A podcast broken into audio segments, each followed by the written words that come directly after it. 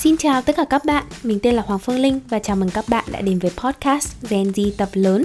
Đây là podcast của một Gen Z chính hiệu, chia sẻ về hành trình tìm kiếm, định vị và phát triển bản thân thông qua các trải nghiệm cá nhân của mình. Một nơi để Gen Z kể, Gen Z nghe về những câu chuyện đời thường và những vấn đề ở độ tuổi tập lớn. Và không để các bạn chờ đợi lâu nữa, chúng mình cùng bắt đầu vào câu chuyện của ngày hôm nay nhé. Xin chào tất cả các bạn, mình là Hoàng Phương Linh đây và chào mừng các bạn đã đến với một tập podcast tiếp theo trên kênh Gen Z tập lớn. Tập hôm nay là một cái chủ đề mà mình luôn muốn tâm sự với mọi người Nhưng cũng là một trong những cái chủ đề mà mình cảm thấy khó để chia sẻ nhất khi mình ngồi lên ý tưởng cho tập podcast này thì mình đã gạch đi viết lại cái phần mở đầu không biết bao nhiêu lần vì bản thân mình thật sự không biết có nên chia sẻ không và nếu chia sẻ thì mình cũng không biết nên bắt đầu câu chuyện từ đâu. Nếu các bạn đọc cái tiêu đề của tập podcast này thì cái gia đình mà được cho là nỗ lực để con họ sống trong môi trường của người giàu chính là gia đình mình. Và tiêu đề của tập podcast này cũng chính là câu chuyện mà mình muốn chia sẻ với mọi người ngày hôm nay, đó là sự nỗ lực lực của bố mẹ mình từ khi mình sinh ra đến tận bây giờ để bản thân mình có thể được sống một cuộc sống đầy đủ nhất và được học trong những môi trường mà vốn dĩ thường chỉ dành cho gia đình có điều kiện. Và trong tập podcast này, mình cũng sẽ chia sẻ những cái cảm xúc của mình khi luôn là thành viên nghèo nhất lớp theo đúng nghĩa đen luôn trong suốt quá trình đi học. Một cái title mà bản thân mình không cần phải cố gắng chứng minh mà các bạn trong lớp mình cũng đủ để hiểu. Mình sinh ra trong một gia đình có hai chị em. Chị gái mình hơn mình khoảng 15 tuổi, Nên khi đẻ mình ra thì bố mẹ mình cũng đã lớn tuổi rồi. Từ năm học mẫu giáo hay là cấp 1 Thì mình đã được bố mẹ mình cho đi học múa, học đàn, học vẽ rất là hoành tráng. Mình nhớ một tuần có 7 ngày Thì 6 ngày mình đi học thêm, Nhưng toàn là học thêm về nghệ thuật ở tất cả các câu lạc bộ ấy mọi người. Mình học đàn piano suốt 8 năm trời, Từ trung tâm đến gia sư Và học phí học piano không hề rẻ một chút nào cả. Học đàn chưa đủ với mình đâu, Mình còn đi học vẽ ở một trung tâm nước ngoài Có mức học phí cũng khá là cắt cổ ở thời điểm đó từ năm học lớp 1 thì mình đã được bố mẹ mình cho học trường dân lập bởi vì bố mẹ mình không muốn mình phải chịu cái áp lực kiểu trường công. Mình học tại một ngôi trường dân lập ở Hà Nội suốt 10 năm vì bố mẹ mình luôn cho rằng đấy là môi trường học tập tốt nhất. Và mọi người biết đấy, trường dân lập thì lúc nào cũng nổi tiếng không phải là một cái sự lựa chọn giá rẻ rồi. Vào năm mình học lớp 7, trường mình mở chương trình song ngữ kết hợp với Đại học Cambridge và đẩy mức học phí lên gấp đôi luôn. Mình cũng biết thân, biết phận và biết điều kiện của gia đình mình nên chưa bao giờ mình dám xin mẹ cho học theo chương trình đó. Nhưng cuối cùng mẹ mình lại là một trong những phụ huynh đặt bút ký tên đầu tiên để đăng ký cho con học. Và thế là trong suốt 4 năm, từ lớp 7 lên lớp 10 Mình đã học trong chương trình song ngữ đắt đỏ Và thi một kỳ thi không kém phần đắt đỏ vào năm lớp 10 để lấy chứng chỉ đó là một phần hành trình học tập của mình. Nghe thì khá là êm đềm với rất nhiều ánh hào quang về thành tích học tập mà mình thường hay khoe trên Youtube. Nhưng đằng sau cái cuộc hành trình học tập đó là cả một sự gồng gánh của bố mẹ mình. Mọi người thì rất hay bảo mình là mình bị già trước tuổi hay là rất là độc lập bởi vì thật ra thì hồi bé, người giúp việc hoặc là mợ mình là người chăm mình là chính. Khi mình còn bé thì bố mình thường hay phải đi trực. Còn nếu không trực thì bố mình cũng phải đi ngủ từ rất sớm để hôm sau có thể dậy từ 4 5 giờ sáng và đi làm. Còn mẹ mình thì sẽ ở nhà với mình được nhiều nhất là hai ngày một tuần. Vì phần lớn thời gian mẹ mình sẽ phải đi công tác hoặc là đi dạy ở rất nhiều tỉnh khác nhau. Hồi đi học thì các bạn rất hay ghen tị với mình là vì bố mẹ mình rất là thả mình và cho mình cái sự tự do mà không phải đứa trẻ nào cũng có. Nhưng ước mơ hồi bé của mình là được ở nhà cùng bố mẹ mỗi ngày và đến tận bây giờ đó vẫn là điều ước lớn nhất của mình. Mình nhớ là có rất nhiều năm sinh nhật mình là mẹ mình cũng phải đi công tác và lúc đấy thì mình ước là cái món quà sinh nhật của mình là mẹ mình có thể ở nhà cùng với mình chứ mình cũng chẳng cần món đồ chơi nào cả. Kể cả mỗi lần mà mẹ mình có ở nhà đi chăng nữa ấy, thì khi mà mình nhắm mắt đi ngủ, mình vẫn thấy mẹ mình làm. Mình giật mình tỉnh thức dậy giữa đêm, vẫn thấy mẹ đang thức. Và đến khi mình dậy đi học rồi thì cũng chẳng thấy mẹ nằm cạnh. Đó là một trong những cái hình ảnh mà lần nào nghĩ đến mình cũng cảm thấy là rơi nước mắt luôn. Mình tự nhận mình là đứa rất là biết điều về mặt tài chính nên từ bé mình đã có ý thức về việc tiết kiệm tiền và không được đua đòi. Nhưng mình lại là một đứa rất rất ham học, thích trải nghiệm, lại còn thích rất nhiều thứ nữa chứ. Rất nhiều lần mình thích học khóa học này, khóa học kia, lại còn thích đi chạy hè tham gia các trải nghiệm. Mình đều chia sẻ với mẹ nhưng mà vẫn luôn luôn chốt lại cái cuộc trò chuyện bằng một câu vô cùng quen thuộc. Nhưng con biết nó rất là tốn kém, nên con chỉ kể mẹ thế thôi, chứ còn con cũng không đòi mẹ phải cho con học hay là cho con tham gia đâu. Tại ngày xưa trẻ con mà, thích cái gì thì vẫn muốn có nó bằng được. Nhưng mà vẫn muốn tỏ ra mình có ý thức là nhà mình không có điều kiện và muốn tiết kiệm giúp bố mẹ rồi nói thế để hy vọng là bố mẹ mình sẽ thương mình và cho mình đi học hoặc là tham gia mấy cái trại hè nào đó. Kết quả là gần như 10 lần mình hỏi mẹ thì 10 lần mẹ mình đều gật đầu đồng ý.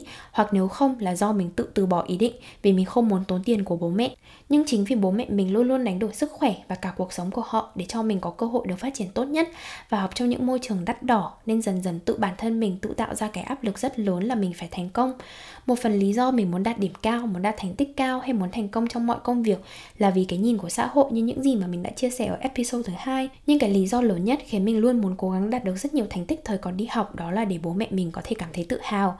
Vì mình nghĩ là họ xứng đáng để có thể nhìn thấy được trái ngọt cho sự cố gắng không ngừng của họ. Mình nhớ là có nhiều đêm mình nằm khóc không nguôi vì mình bị điểm thấp hay là thất bại trong một kỳ thi nào đó. Và cứ mỗi lần mẹ mình hỏi thăm hoặc dỗ mình là mình lại càng khóc to hơn, bởi vì đơn giản là mình cảm thấy buồn khi mình không có thể khiến bố mẹ mình tự hào. Đến bây giờ thì có rất nhiều lần mình đứng trước áp lực là mình phải thành công sớm và có rất nhiều lần có nhiều người và chính bố mẹ mình cũng hỏi mình là tại sao mình cứ phải áp lực như thế.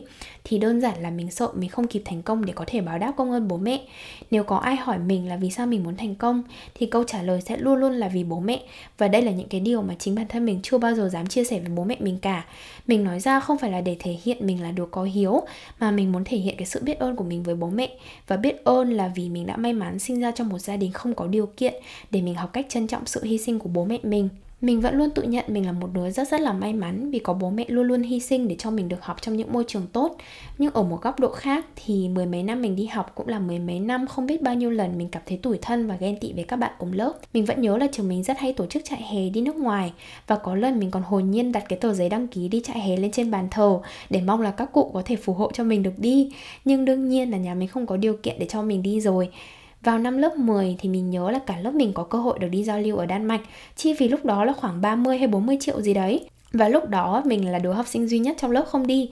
Mẹ mình cũng thương mình nên định đi vay tiền để cho mình đi cho bằng bạn, bằng bè. Nhưng mình cũng thương bố mẹ nên khăng khăng là mình sẽ ở lại.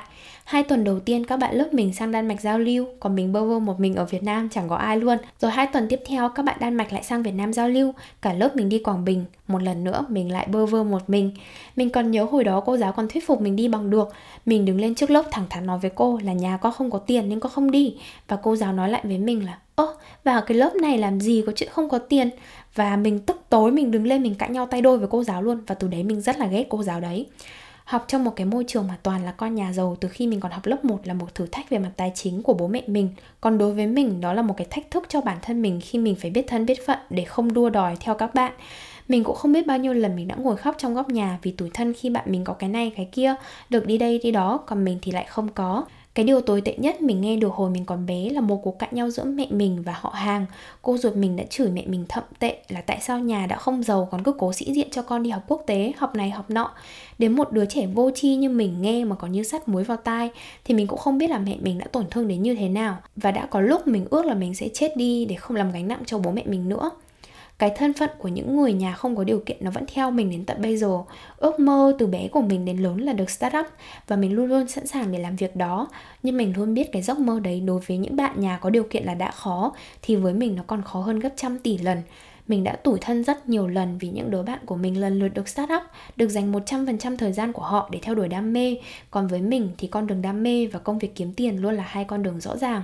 Mình luôn luôn phải cố gắng có công việc ổn định về nguồn thu nhập ổn định vào lúc ban ngày Rồi ban đêm mình muốn làm gì thì làm thì mình mới có tiền để có thể theo đuổi đam mê Đến khi mà mình muốn học lên cao hay là muốn chuyển ngành học thì mình cũng phải tự biết là mình phải tự đi kiếm đủ tiền thì mới có thể làm được việc đó rất nhiều lần mình buồn vì hoàn cảnh gia đình khiến mình không thể thực hiện được những cái giấc mơ của bản thân một cách dễ dàng.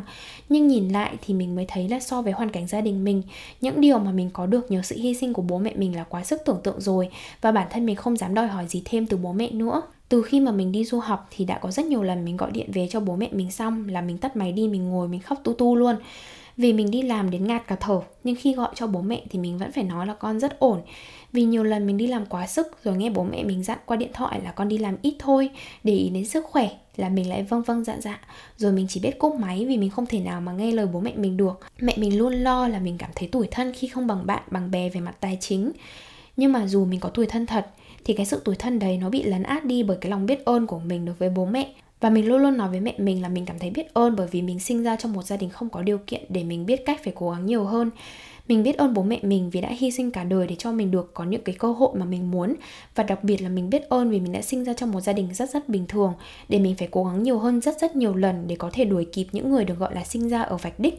Vì nếu mình may mắn là một con nhà giàu thì mình nghĩ là mình sẽ không có được cái sự trưởng thành của Hoàng Phương Linh ngày hôm nay tự nhiên mình nhận ra là cái tập podcast ngày hôm nay nó như kiểu là đọc nhật ký của mình cho các bạn nghe luôn ý. Nhưng mình rất hy vọng cái tập podcast này có thể giúp những bạn nào nhà không có điều kiện cảm thấy tự tin hơn. Mình luôn nghĩ là sinh ra trong một cái gia đình không giàu sang cũng là một kiểu may mắn. Vì khi ấy chúng mình sẽ không được trao sẵn những cái cơ hội mà chúng mình sẽ luôn luôn phải đi tìm kiếm cơ hội cho bản thân mình thay vì đi một cái đường thẳng như các bạn khác thì chúng mình sẽ phải đi đường vòng. Nhưng mà trên những cái con đường vòng đó thì mình tin sẽ là rất nhiều những cái trải nghiệm và những cái thử thách thú vị giúp chúng mình có thể tôi luyện những cái kỹ năng hay là dũng khí để có thể đạt được những cái thành công mà người khác có được. Và đôi khi chính vì là chúng mình phải đi đường vòng nên là những cái gì mà chúng mình nhận lại nó có thể nhiều hơn những bạn đi đường thẳng nữa. Thế nên là mình luôn luôn nói là mình cảm thấy biết ơn là mình sinh ra trong một gia đình không có điều kiện để mình biết là mình phải cố gắng nhiều hơn mình mong là thông qua cái tập podcast này thì mọi người cũng cảm thấy đồng cảm bởi vì là không phải ai cũng có được cái sự may mắn là sinh ra trong một cái gia đình có điều kiện. Và mọi người đừng lấy cái điều kiện của gia đình mình ra, đừng đổ tội là tại vì mình sinh ra trong một cái hoàn cảnh như thế này, mà lấy nó là một cái lý do, một cái excuse để không cố gắng trong cuộc sống. Bởi vì mình nghĩ là cái điều kiện gia đình nó cũng chỉ là những cái yếu tố ngoại tố thôi. Còn cái việc mà các bạn có thành công hay là có hạnh phúc trong cuộc sống thì nó phải xuất phát từ cái sự nỗ lực của chính bản thân mình và thôi thì mình nghĩ là cái tập podcast ngày hôm nay đến đây là kết thúc được rồi. Cảm ơn tất cả mọi người đã nghe cái tập podcast ngày hôm nay của mình. Xin chào và hẹn gặp lại các bạn trong những tập podcast tiếp theo. Bye bye!